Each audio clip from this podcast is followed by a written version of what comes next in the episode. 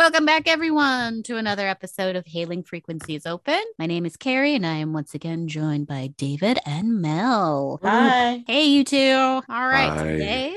Hi. Today we'll be talking about the lovely episode Hide and Q. Yay. It's not that lovely. Sacrilege. This is uh second appearance of Q in the first season. And as we all know, Q comes back on a regular basis, which I adore. Excuse me. So uh, first thing I want to mention, Troi is not physically in this episode, but in Captain Picard's opening monologue, he mentions that they have dropped her off somewhere for like a conference. And I appreciate Oh, she's going that. on shore leave to Betazed. Yeah, she's going or home. shore leave. Yeah. Yeah, she's on vacation. I It's either- appreciate that because they actually were like, this is why she's not here. And I think it's important to point that out because I think a lot of what happened later hmm wouldn't have happened if she had been there. Exactly. Which is why she can't be there. Exactly. Like she's gonna fix it in five minutes. We Right. can't have that. I mean, let's be honest. If they actually throughout the series listened to Troi, half of the stuff they got involved with wouldn't have happened. Exactly. It's like when we were discussing in the original series, if Uhura just like Yeah. laid the smackdown, Yeah. n- none of that crap would have happened. Yeah, you Yeah, let exactly. Uhura and Sulu run the ship, and then things would run really well. Exactly. Just like you let Guinan, Troi, and LaForge run the ship, and let uh, Worf be the security person, and that ship is indestructible. And Exactly. That's your money team. So, yes, like you said, I did appreciate that. And that's a nice little start. Because I was wondering, you know, like she could come in at any time in this episode and it would have been fine. But for whatever reason, she's not in this episode. That makes me sad. It's all right. Like I said, the Enterprise is en route to Quadrant Sigma to aid in some colonists who got caught in a methane like explosion and they are being sent, you know, for triage. So Picard, you know, calls up on Troi and be like, hey, guess what? Uh, the number of casualties is now at like 504. Great. You mean Dr. Crusher. You said Troi. See, I got Troi on the brain. It's all good. Crusher. Yes, Crusher is the doctor. Everybody has Troi brain at from one at one point or another. It's true. So Picard asks her, "Hey, um, are you going to be okay and capable of handling more casualties?" She's like, "504? Hmm, yeah, yeah, I got this. No problem." Okay, this is a stupid ass question.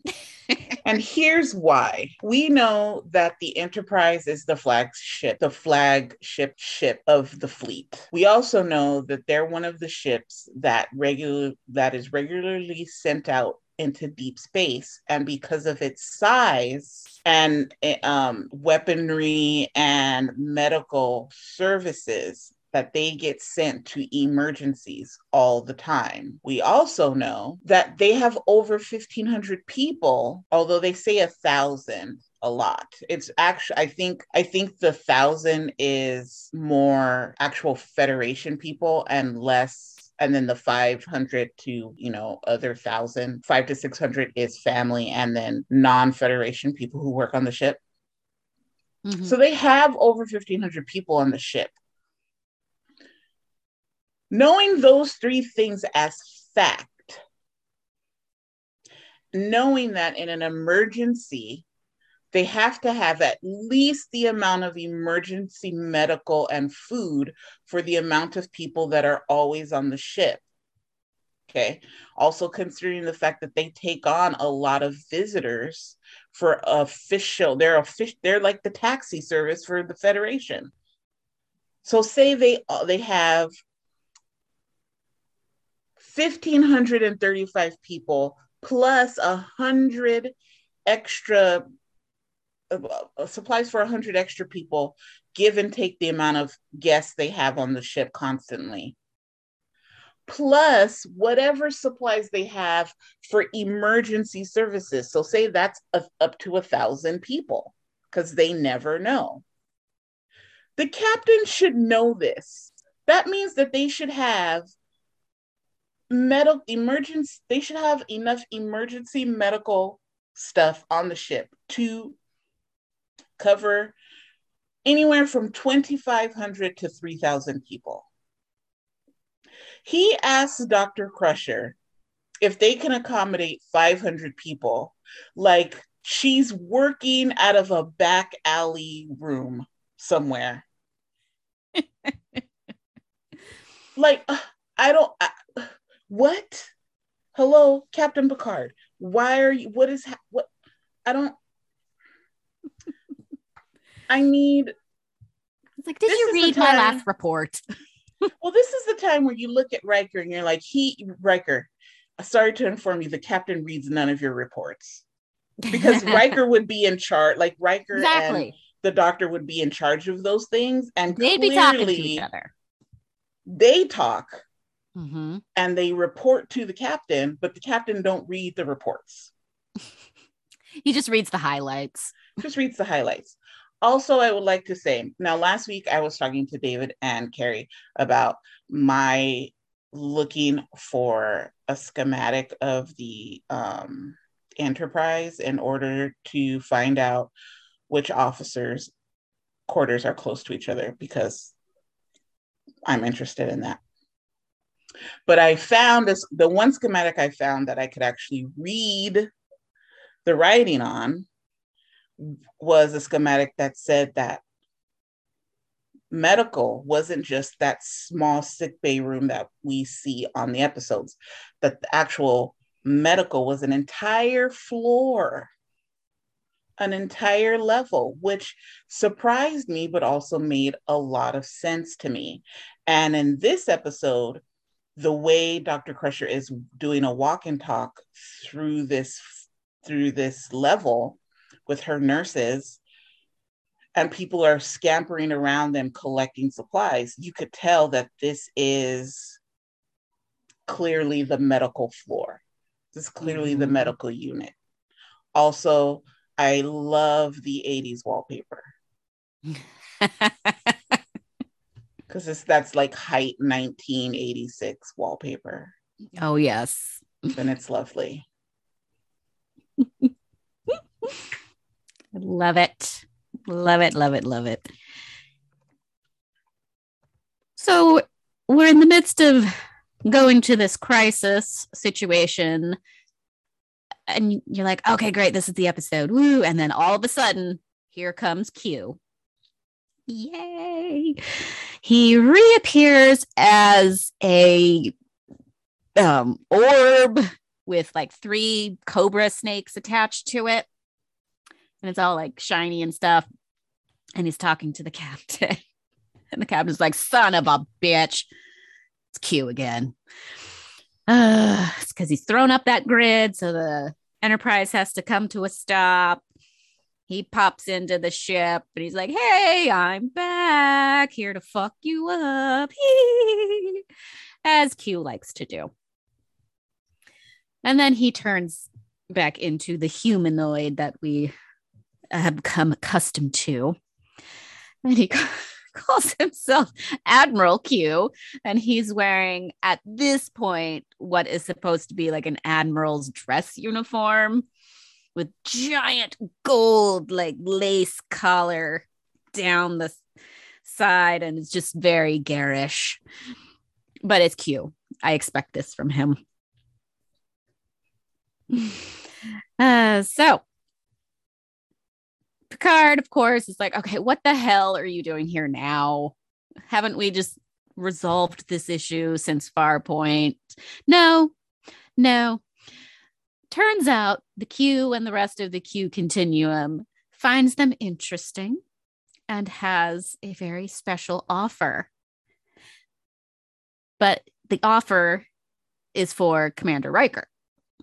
So, uh, Commander Riker and everybody else that is on the uh the bridge it's like okay want now we don't have time for this like we're on our way very serious thing happening. And of course q's like oh just forget about that. Abandon that. People are dying q. Yeah yeah. People are always dying your race. I mean he's not wrong but you know, in this case, he uh we are not the omnipotent entity that he is. So we can't just shoot away. So they're trying to convince Q, like, okay, look, you gotta go. We got a job to do. Please leave. He's like, No, I don't want to. And Riker steps in and says, Look, we don't have time to play games with you. And immediately the snarky smile comes across Q's face. He's like, Oh, I love games. Let's play a game. So he teleports everyone except the captain to this alien planet. We don't know where, but it's Geordi, Tasha, Worf, Data, and Riker. And they're like, okay, where the hell are we? Yes, Mel. Never mind. Sorry, I was too soon. I'll, Too I'll soon. come back to it. okay. So, okay, so they're all wondering exactly where they are. They have no idea.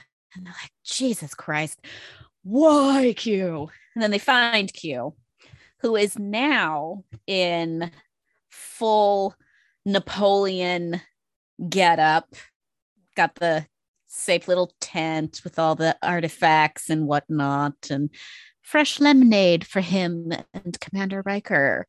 Of he course, he's in full French. Of course, because because he They're says still, it. They're still trying to convince us that Picard is French. Yes. It's because Q said it. He's like, I picked this from your captain's brain. Exactly. Because Right. we're still supposed to believe that Picard He's is Englishman. French when Mhm. he's clearly a full on Englishman. right. Right. Yeah. now, I thought it was interesting that they went with the Napoleon thing again. And I- say again because in the original series where they did um it's it was basically your introduction to the Q, but they didn't call it that until a book came out and verified that indeed it was the Q. Because in the original Star Trek episode, he showed up in like a Napoleon getup and all that kind of stuff. So apparently, I don't know if it was a nod to that episode or if they were trying to do something different. I couldn't find anything on that. But res- I respect the detail to history. And nobody knew who it was except for Data, of course. So Data had to inform everyone, be like, he thinks he's Napoleon, basically. he's be he's trying to be a French marshal.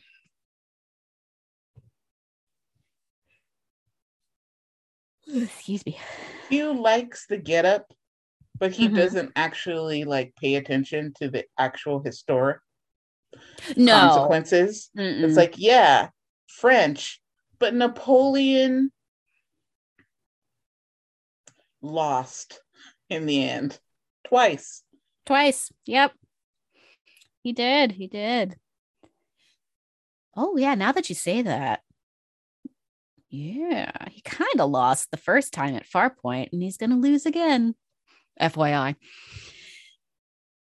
Right. So, this game that Q wants them to play, if they win, they get what he calls a prize beyond their imagination. And if they lose, well, they get nothing. so, and the prize is Q is going to grant Commander Riker the power of the Q. Dun, dun, dun. And what game you ask? I think it's it doesn't he doesn't really say for sure what the game is. It's technically a war game, I guess. Because Q brings up these um creatures that are also dressed in Na- well, I don't think that was Napoleon gear. I think that one was more like Civil War. because they had muskets. No, they were. That's definitely Napoleon. Was it still Napoleon? Okay. Still running with that thing. So, yes. Still running with that. Also, these are my favorite aliens. These alien things. These these like I don't know what to de- I don't know how to describe them, but they're my favorite. I love them so much. I love them more than all the other aliens. And they're this is like the only time we ever see them, it's but they're true. great. Mm. Okay, so Q is trying to explain his purpose behind all of this, and Tasha is getting super pissed off. And she's like, Look, I've had enough.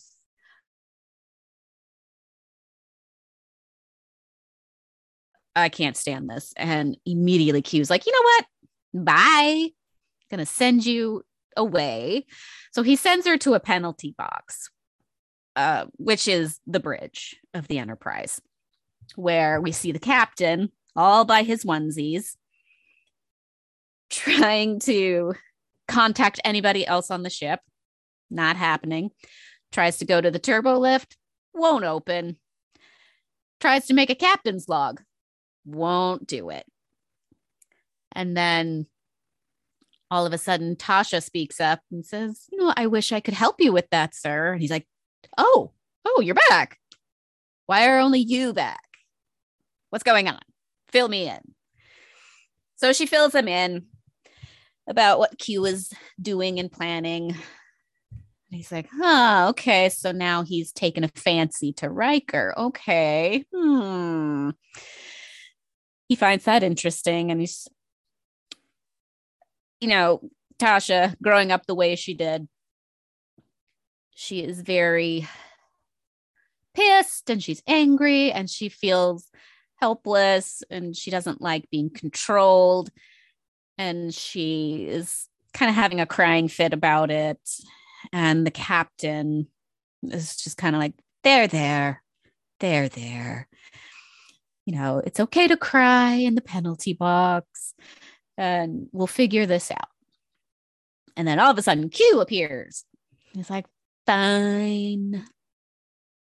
Yes, yes, Mel. As Picard is comforting Tasha, hmm she indicates that she's in love with him. Oh my God, yes, yes, that's right. I um, I forgot about that little titty bit. Like, hello, uh, what now? if you weren't the captain, uh, what? I don't know who was more uncomfortable, me or the captain. It comes out of like nowhere. It it did, it did. it totally. Like it's another it's another brick on the wall of like I said, uh I believe in the last episode of them kind of trying to make Tasha in a, into a nymphomaniac. Yeah. Like she doesn't specifically say like I want to bang you, but she like her she, it's just weird. Mhm. Like, she why? insinuates. Yeah, Yeah. she insinuates a lot. Like yeah. Under normal circumstances, you would not say that to your captain. No. No, you wouldn't. No, you wouldn't. Like if you're gonna go after someone like Riker, yeah, because he, I mean, he's down. right? Like if like eh, right, of yeah, Yeah. but um just it felt it felt it felt like the writers were trying to grasp at some with Tasha every every single time Tasha seemed to open her mouth it was like the writers were trying to grasp at something that they were never going to actually run with Yeah, that happened a lot. time. Yeah. and it's like just give her a credible storyline instead of trying to make her into all these different things Mm-hmm. Just throw her a bone for God's sakes. Something. Yeah. All right. So when Q returns to the bridge, he decides, you know, Tasha's penalty is over and nothing's going to happen to her if anybody else has a penalty. And then Picard tries to talk to uh, Q about why he's doing this. And all he really is, says is, you know, like, we find you fascinating, the human race. And Captain Picard is not buying this. And he's like, okay, it's wager time. so the captain's like, okay, if Riker, you know, refuses or, or wins this little thing that, that he's doing, that Q must agree to leave him alone and let them go on their merry way and stop basically stop harassing humanity. I know it's, it's like, come on. Q is humanity's stalker. He is. he is. It's so true. It's so true. So they they make a bargain. And they're like, okay, wager's done. We're good. If Captain wins, I'll leave you alone. If I win, I don't have to leave you alone, basically. I'll just keep coming back. Mm.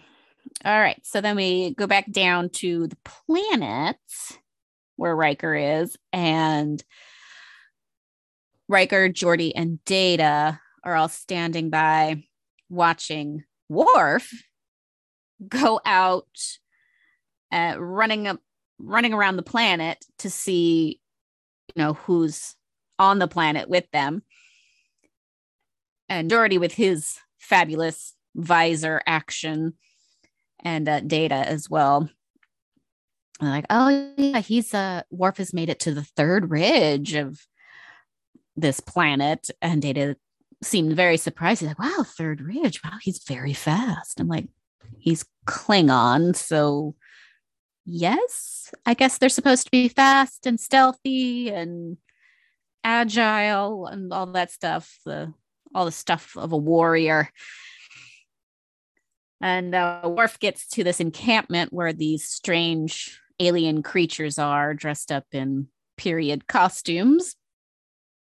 And uh, he doesn't draw their attention, of course. So he just scouts and then comes running back all this what part was funny.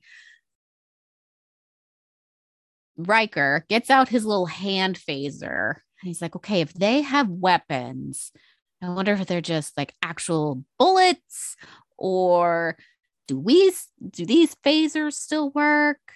So he shoots his little phaser and blows up a rock, and then out of nowhere pops Worf. Ah, all ready to go. It's like, who did that? Who did?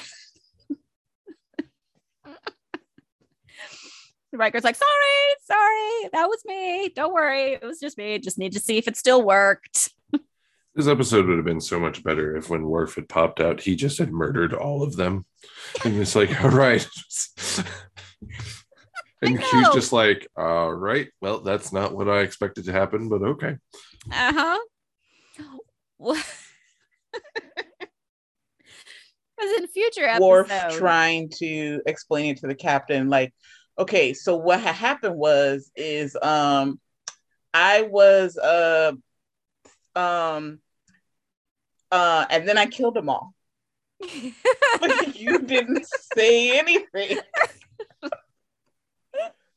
yeah, but that's what happened. Like, but you didn't I I can't explain it. That's all I got. Sorry. How did you eat? How did you kill Data? Well, I I don't know. Data got distracted. He was surprised when I ripped out his core processor, but you know, we we got there in the end. oh. Yeah, Data would be hard to kill. Unless he physically got blown up and you just couldn't put the pieces back together. I think though that if anybody on the I I think the only two people who could take out data and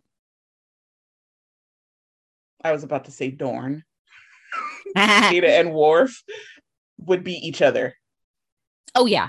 because they're they're only too fast enough and strong enough to actually take each other out if they needed to. Yeah. At this moment, they are the strongest two on the ship. All right. So Worf reports back to Commander Riker about what he saw. And uh he he said they looked like they weren't humans, they were like vicious animal things in clothing. We're like, okay, that's descriptive, but all right. And they had uh, muskets, old muskets, which actually fired energy bolts instead of actual bullets. So the game, the game is afoot. so they uh and then Q comes back to and tells Riker that he has granted him his power, the power of the Q. And he tells him to use it, just use it, because here come the animal things. And Worf, of course, is like, oh, yes, to death, honor, ah, die. As a Klingon does. Here's the thing. This is what doesn't make sense about this original thing. Mhm. Q takes over as data, Yes. says, You can save them. It's their only hope now. Riker literally just shot and disintegrated two of them. Yes. With the phaser. There's been no indication up to this point that the rest of them, if they bothered to shoot their phaser, wouldn't wipe out these vicious a- animal things. So it's incredibly premature for Riker to have used his powers in this scenario. Mm-hmm. I agree. But he does anyway. So he sends them back to the ship.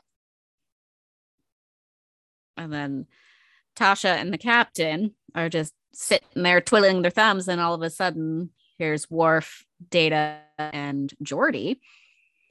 And Captain immediately is like, Where's Commander Riker? What happened? It's like, well, uh, some stuff happened and I can't really compute that for you right now. Maybe Data can. And even Data was like, look, I got nothing. I'm like, I could write a report for you and you could just do, um, you know, listen to that later. And he's like, I don't have time for a report. Give me the, you know, the dumbed down version. and they tell them, tell him that um, well so he's got uh, q's powers now and i don't know what's going to happen next and picard is you know confused and pissed and wanting to do a lot of things. And then tasha brings him back and says like look we got to find out where riker is and that is our only concern now. Everything else can wait. And I love Tasha for this because she just like keep them all together.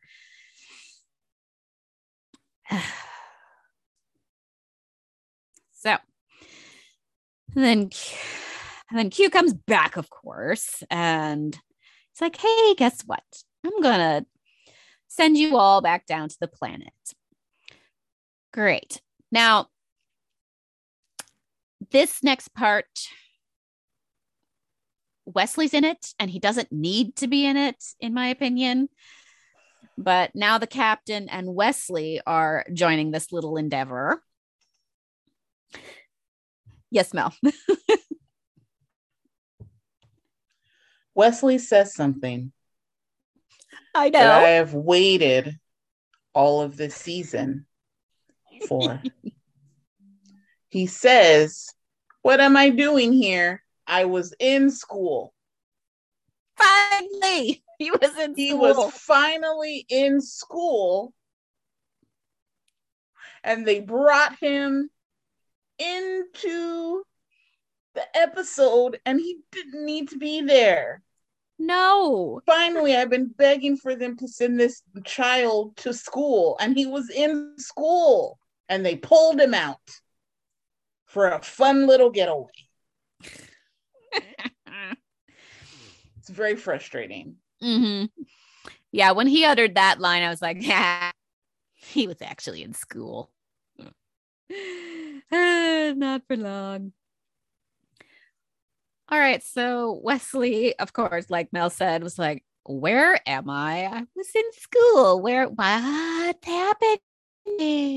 And then the shit hits the fan again. These animal creature things start attacking. And Worf, being the warrior that is he is, goes head on fighting all these things. He gets knocked down and stabbed in the pelvis. it wasn't even high up in the stomach, it was the pelvis. and then Wesley, he's like, No, Worf, no. Goes to Worf's side to see if he's alive, and then he gets skewered through the back which prompts Riker to have a you know hissy fit, and then he just says "damn it all to hell" and throws his arm up, and everybody is taken back to the Enterprise, and magically Worf and Wesley are now alive when they were dead like two seconds ago. How did you feel about Wesley's little almost death? If I didn't know that it was a lie, it would have made me very happy.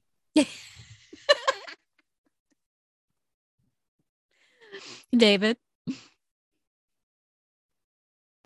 I mean, anything to get rid of that sh- that, that sweater vest he was wearing.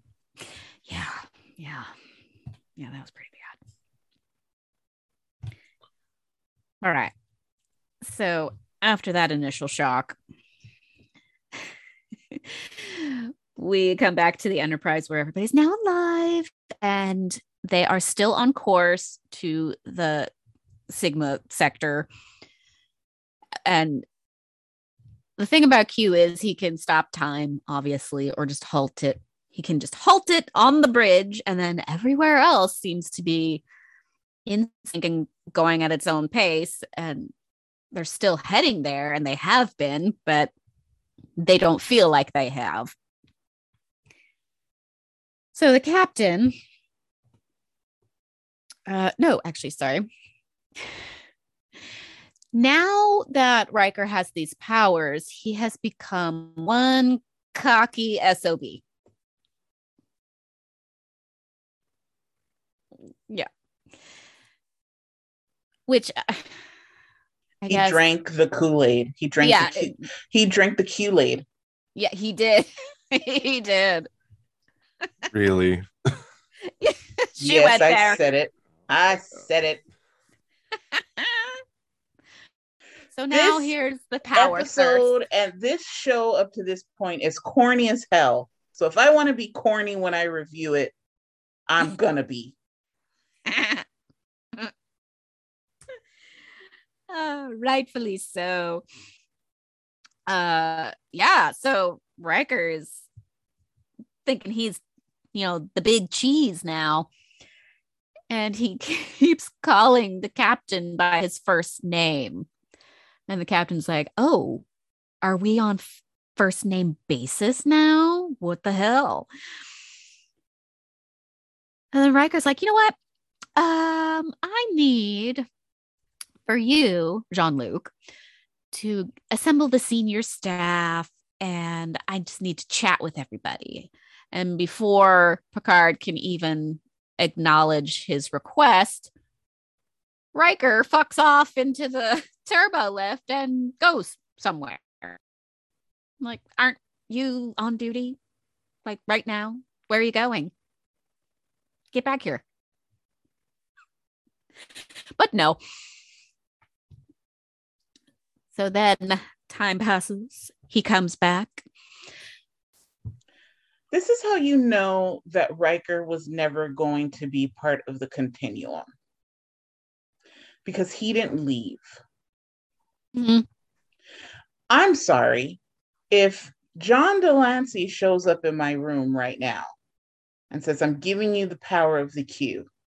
You know what I'm not going to do? What's that? Wait around to discuss it with anyone. I'm going to the continuum to see what these fools are about. Mm-hmm. Or, or if I didn't do that, I would come up to Washington and just do little weird things to like confuse you two.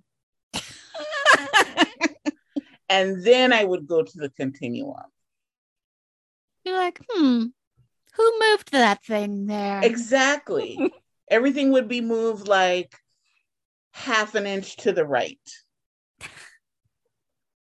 I would wait for David to take a drink of whatever he's drinking and then put it down. And then I would slightly move it so that when he reached back to put his hand there without actually looking, he would like knock it over or he would close his hand around air. You know, oh yeah, something like that. Because I'm the type of person that notices if something is moved slightly to the right or so left. am I. So am I. Like all of the stuff I on the not. wall behind you would be like slightly moved on like the the they'd all be like slightly moved to the left. Oh yeah, And I would just do it over the course of like a week. And as the week went on, it'd be more and more chaotic until like Yeah. you came into your house and like all of your furniture was like glued to the ceiling. And then I would go see the continuum. I wouldn't just come back and be like, you know what we need to do? We need to have a meeting with Jean Luc. No, no, No. we don't. Because I have all of the Q powers and I'm going to go Q myself around the universe. Do you know, Riker, how many women you missed out on because you were waiting to have a meeting with Jean Luc? You could have been queuing yourself, hoeing yourself all around the universe to universes beyond this universe. Could have found some ladies out there with tentacles and stuff. but no, no. Be sexually compatible. you just went and got on a turbo lift and I don't know, looked at yourself in the mirror. Who knows? When you could know. have been hoeing around the galaxy. Riker missed out. He, he did the miss out right there. could have done is gone to the queue and said, "Why don't you leave us alone?" If he was really thinking about like having a hard time, he'd have just went to the continuum and been like, "Why don't you leave us alone?" Yeah. And the continuum probably would have said, "It's not us, it's him." Yeah. We got like we don't know for sure how old he really is or my thought, my theory is that Q and the continuum are basically godlike. Because they can do anything that they want, turn themselves into anything that they want, go back in time, forward in time, stop time, create lots of chaos. So who knows? I get this this Q in particular, he's just bored. He's just done it all. All right, so this meeting that the captain has graciously allowed him to have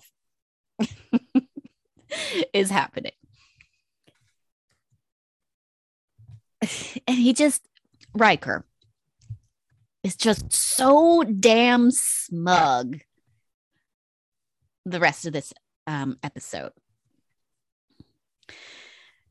And he just is trying to assure people, the uh, the crew, that he's still the same person despite these powers. And it's like, hmm, yeah, about that.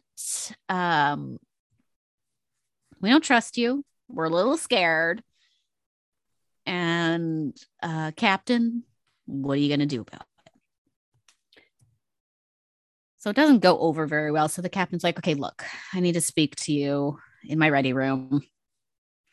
And they go into the ready room, and the captain it's like, okay, look, are you the same person?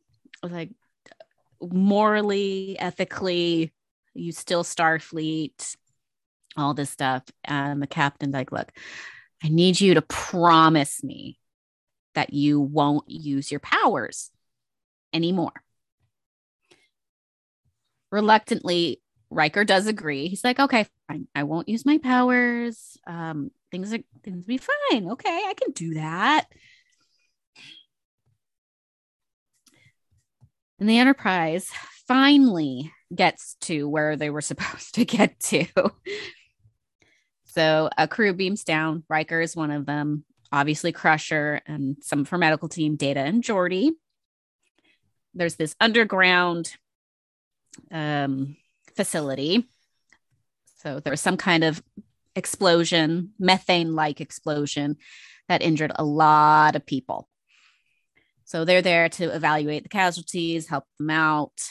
And then Geordi, with his visor, can see that there's someone buried under some rubble. So Data and Geordi proceed to get the rubble off the person. And it turns out to be a little girl who was crushed to death by a wall that fell on her. And nothing can put a damper in your day than a dead child. And Riker sees this and immediately he regrets promising the captain that he wouldn't use his powers. Dr. Crusher checks out the child and confirms that the child has indeed died. And she's holding the child in her arms. And Data is like, You could use your powers to, you know, revive her. And Crusher's like, No, you can't. Like, powers? What powers? What the hell? No. And she's like, Well, maybe. Will you? and then Riker's like, No, I promised. Um, yeah, this sucks. So this pisses off Riker. And they get back to the ship, and he's just so mad at the captain. He's like, oh, I could have saved that kid. Why why did I make that agreement with you? See, this is the ethical dilemma of the episode. It's like, do you do you use your powers or just let nature actually take its course? Actually, we don't know if this was nature taking its course or not. Mm, true. Because very well the little girl could have been dead when the when the emergency first happened, or Mhm. that her death could have been a result of Q messing around. And if her death was a result of Q messing around, then Riker bringing her back would have um, rectified that in a little bit of a way. Mm-hmm.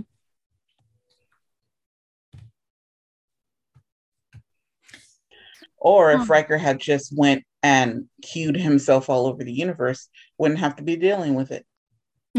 exactly.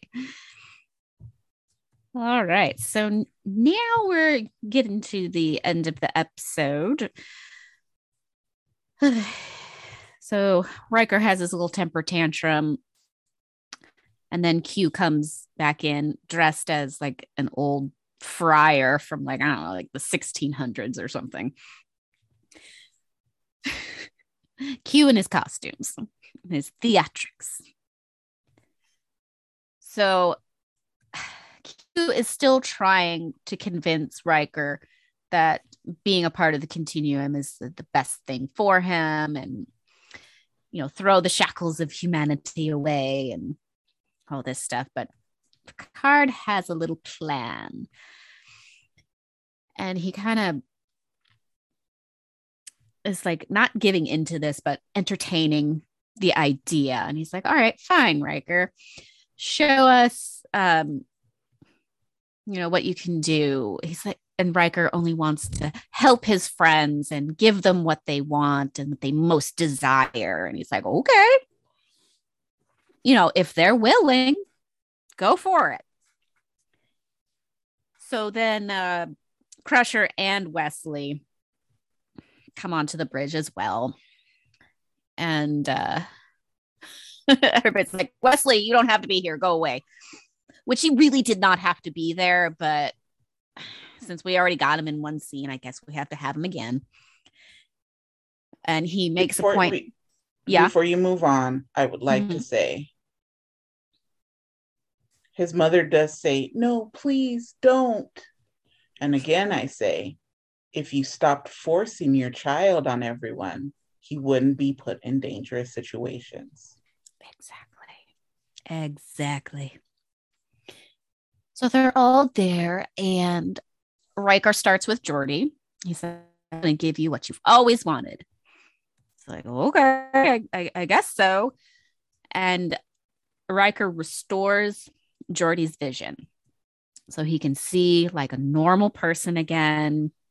And he takes a look around the bridge and out the view screen, and he can see colors and shapes, and just everything is well defined.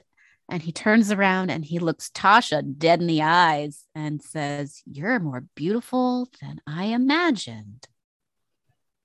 Okay. So I have a theory because of okay. course I have a theory.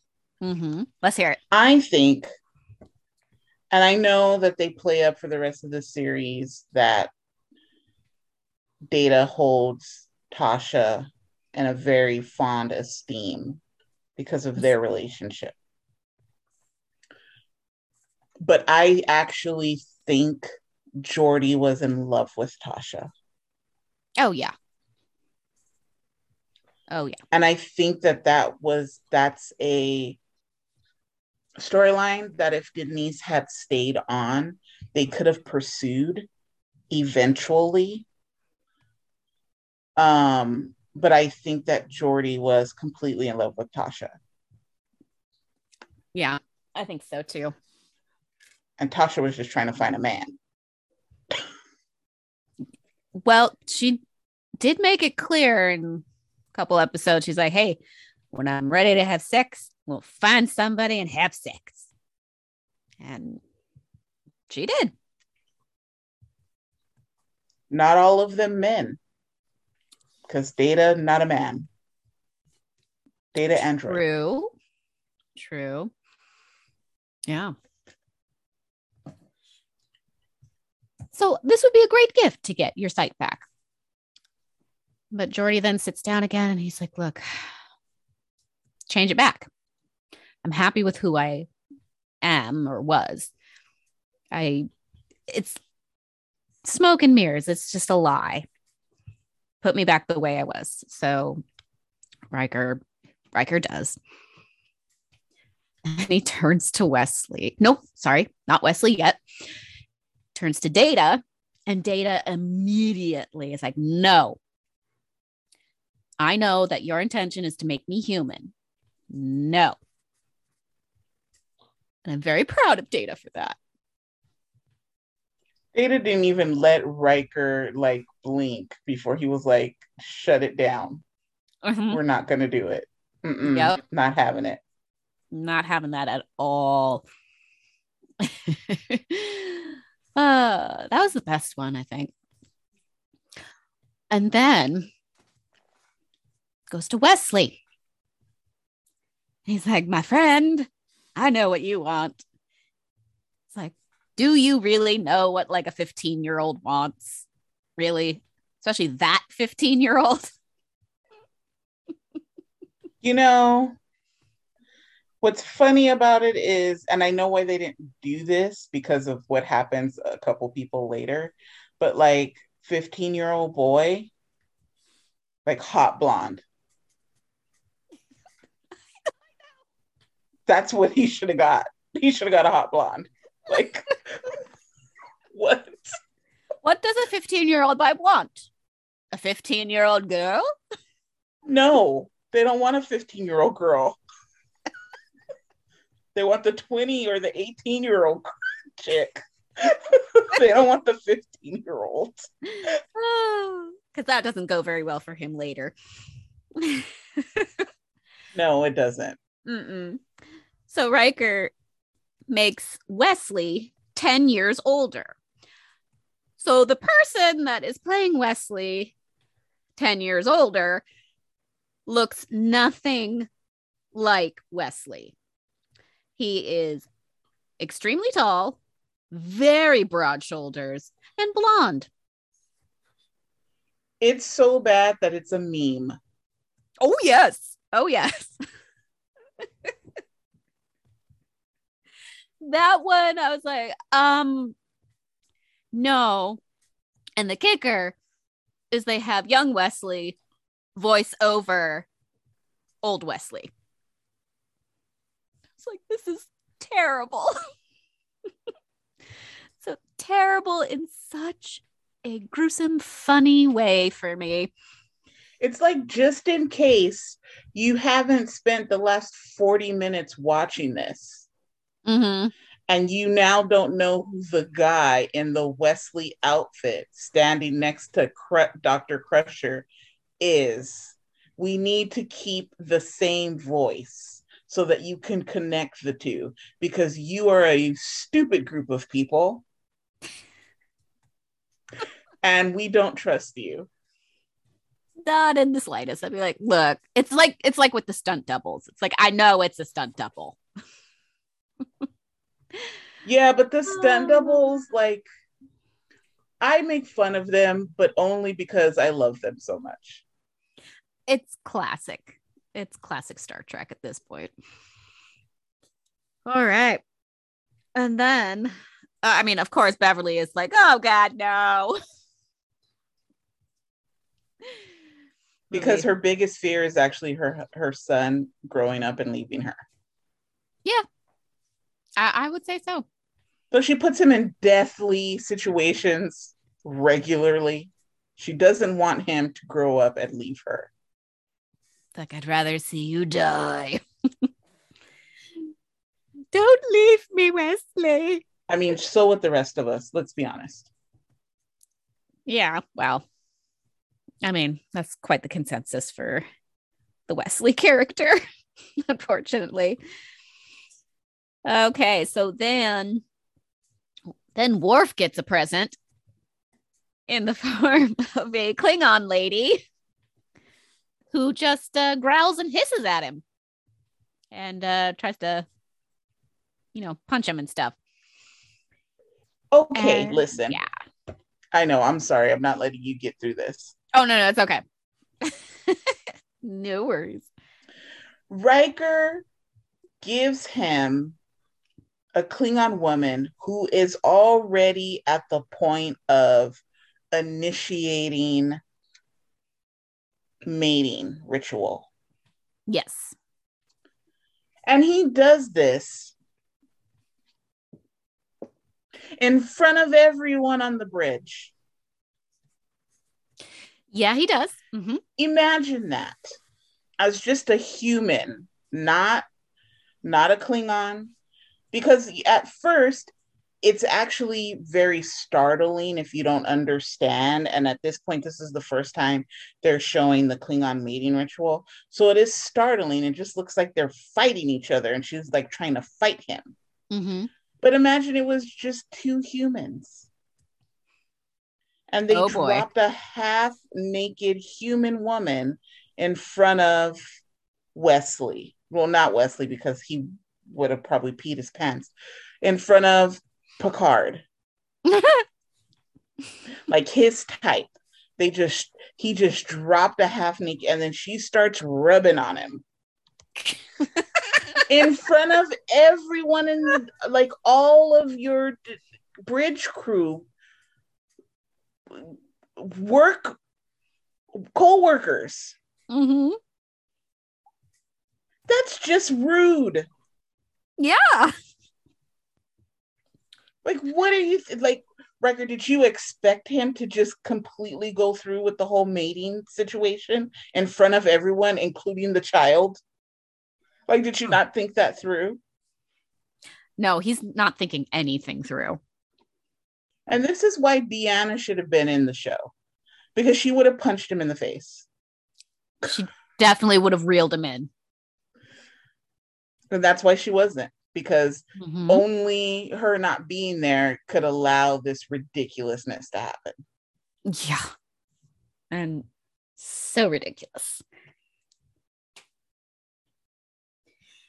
All right. So, yeah, we basically do get the Klingon mating ritual. And I believe it's Geordi that uh, kind of bolts up out of his chair and was like, Worf, is this sex? and like, Yes, it's the beginnings of Klingon sex, but you know, this isn't like a real Klingon woman. She's just a fantasy. So, and he just says, you know, like, I don't want this, be gone. And it disappears. Ugh. As do everything else. So, um, the bad no, boy. Worf says Worf says he doesn't need it because apparently he's taken a vow of ce- celibacy or something, Oh, yes, that's right. Well, they probably do. which makes me feel sad for Worf. Hmm. But he did say in the in the Naked White People episode that human women are too fragile Yes. for the Klingon warrior. Yes. So So he would need somebody stronger. Maybe Vulcan. They could take him. Anywho, he uh, decides not to pursue that. And then Wesley pipes up. man boy. Uh, man with boy voice. He's like, look, um, change me back because this is too soon and I would rather, you know, grow up on my own and take the time. He's like, okay, fine. So he just takes everything away from everyone. And then Riker finally realizes he's been such an idiot. And says to Picard, it's like, how did you know? Like, I'm the captain. of course I know. So then Q has failed in his little wager quest, whatever he was trying to do. And Picard is like, ha, you failed. Now you have to leave my ship. Get the fuck off my ship. we won. And then you hear some deafening noise. And I believe it's the continuum like, okay, we're just going to take Q off your hands. And he goes up in a blaze of light, screaming it's away. because Q- tried to change the rules oh, and say that the wager wasn't like a real thing. And Picard Mm. said, Well, what would the continuum say about that? And the continuum said some stuff and they took Q. they did say some stuff. And then now we're back to normal, as normal can be. And they continue on their merry way to their next adventure. And I always, I wonder, I really, really wonder what the next day after this would be like when you see your coworkers, especially like Worf and Wesley after what he did. Be like, this is awkward now, and I don't think I can be your friend. I just imagine Geordi following Worf around, trying to ask him questions. That and uh, when Troi finally does get back, she's like, "What did I miss?" Oh my god, really, Riker? what the fuck? Yeah, everybody has an appointment with her. yes, They all need to talk about their feelings. I have a line going out my door and down the corridor. What happened? I go away for like one day. One day. All right. Final thoughts. David, why don't you start us off? Okay. So I don't like this episode much for the same reasons that I don't like a lot of episodes from season one, which is they start out with this really deep, really interesting idea that they're going to tackle. Like, oh, here's a person who has godlike powers. How does a human respond to that? But instead of dealing with the question and dealing with the fallout and really examining like that side of it, nope. It's just cheap parlor tricks and this, that, what have you, and zip, zip, zap. Oh, and all it took for him to give up said powers is his friends going, Oh, I don't want to do that. Let's be very clear with this. Um, at least how humanity is right now, that wouldn't be the case. If someone had his powers and all of your friends are like, I don't want anything that you have to give to me. Great, I have all these powers. I'm going to go fuck off. I don't need you which is what you saw in the original series when Lieutenant what's his name got the powers from the he and the woman got the powers from the light that they went through at the edge of the universe and they started dealing with what the fallout is from there and I just feel like this is that story again just not told as well it's just not told as well and so for me, that's the big failing. John de Lancie is fine as Q as he always is, and Riker is fine, but the rest of the crew is there, but they don't really need to be. So for me, it just doesn't it doesn't hit. There are plenty of Q stories that are significantly better than this. And this one, Q just comes across as annoying. It's like he's a bug and you're like camping and he's flying around. You can't get him to go away. That's kind of what he is but not in a fun way. So for me it's a middling episode at best. It's a you know four four and a half but it could have been a lot higher had the story been better all right mel your thoughts and rating?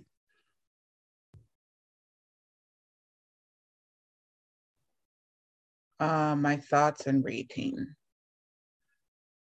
I'm going to give this a three. And that is be that's for data fully rejecting it before it even happened.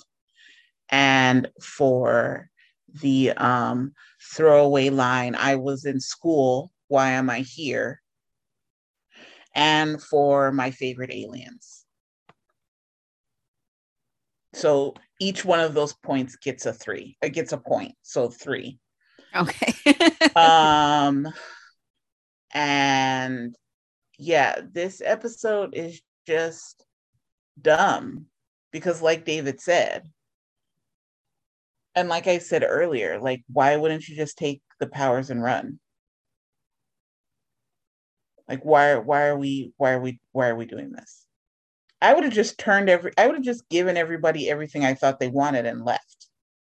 I wouldn't have stood there and made a big production about it. Well, maybe I would have made a big production about it. But I, you know, it would have just been like, I know what you all want. Here you go. Bing. Peace out. And I'm gone like it like why why stand around and act like you're like a smug a-hole because that's basically what Riker did for the second half of the episode like there's no reason for that if you really wanted to if it was really about saving those people which for half a second they tried to make it about saving that little girl you could have he could have done that but he didn't. Instead of he's like walking around the bridge trying to give his friends their gifts.